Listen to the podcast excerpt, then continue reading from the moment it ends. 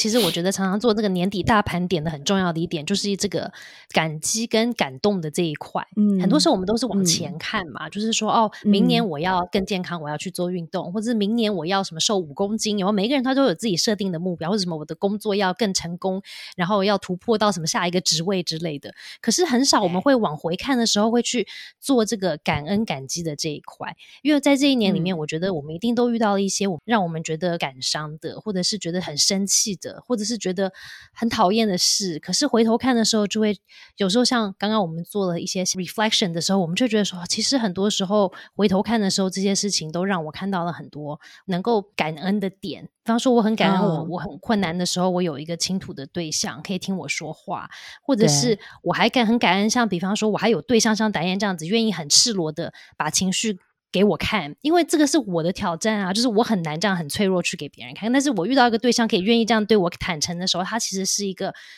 让我感觉我可以勇敢去做这件事情的一个，不是提醒，我觉得比较像是个力量。因为当别人做给你看的时候，觉得说哦，真的，他真的他可以做到，我也可以试试看，我也可以做做看。